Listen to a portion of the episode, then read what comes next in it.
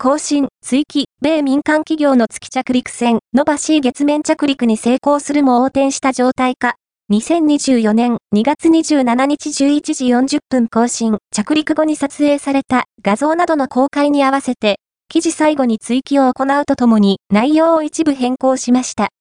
アメリカの民間企業インチュイティブマシーンズとアメリカ航空宇宙局 NASA は2024年2月23日、インチュイティブマシーンズの月着陸ミッション IM-1 の月着陸船ノバシー、ノバシーが月面に着陸してから初のテレカンファレンスを行いました。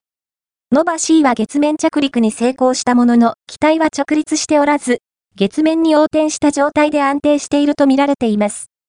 最終更新、2024年2月27日11時台 IM-1 は、インチュイティブマシーンズ初の月着陸ミッションで、着陸船のノバ C には、アメリカ航空宇宙局 NASA の商業月輸送サービス CLPS の下で選定された6つのペイロードと民間の6つのペイロード、合計12のペイロードが搭載されています。IM-1 ミッションのノバ C は、日本時間2024年2月15日に、スペース X のファルコン9、ファルコン9ロケットで打ち上げられた後、日本時間2024年2月22日未明までに月周回軌道へ投入されていました。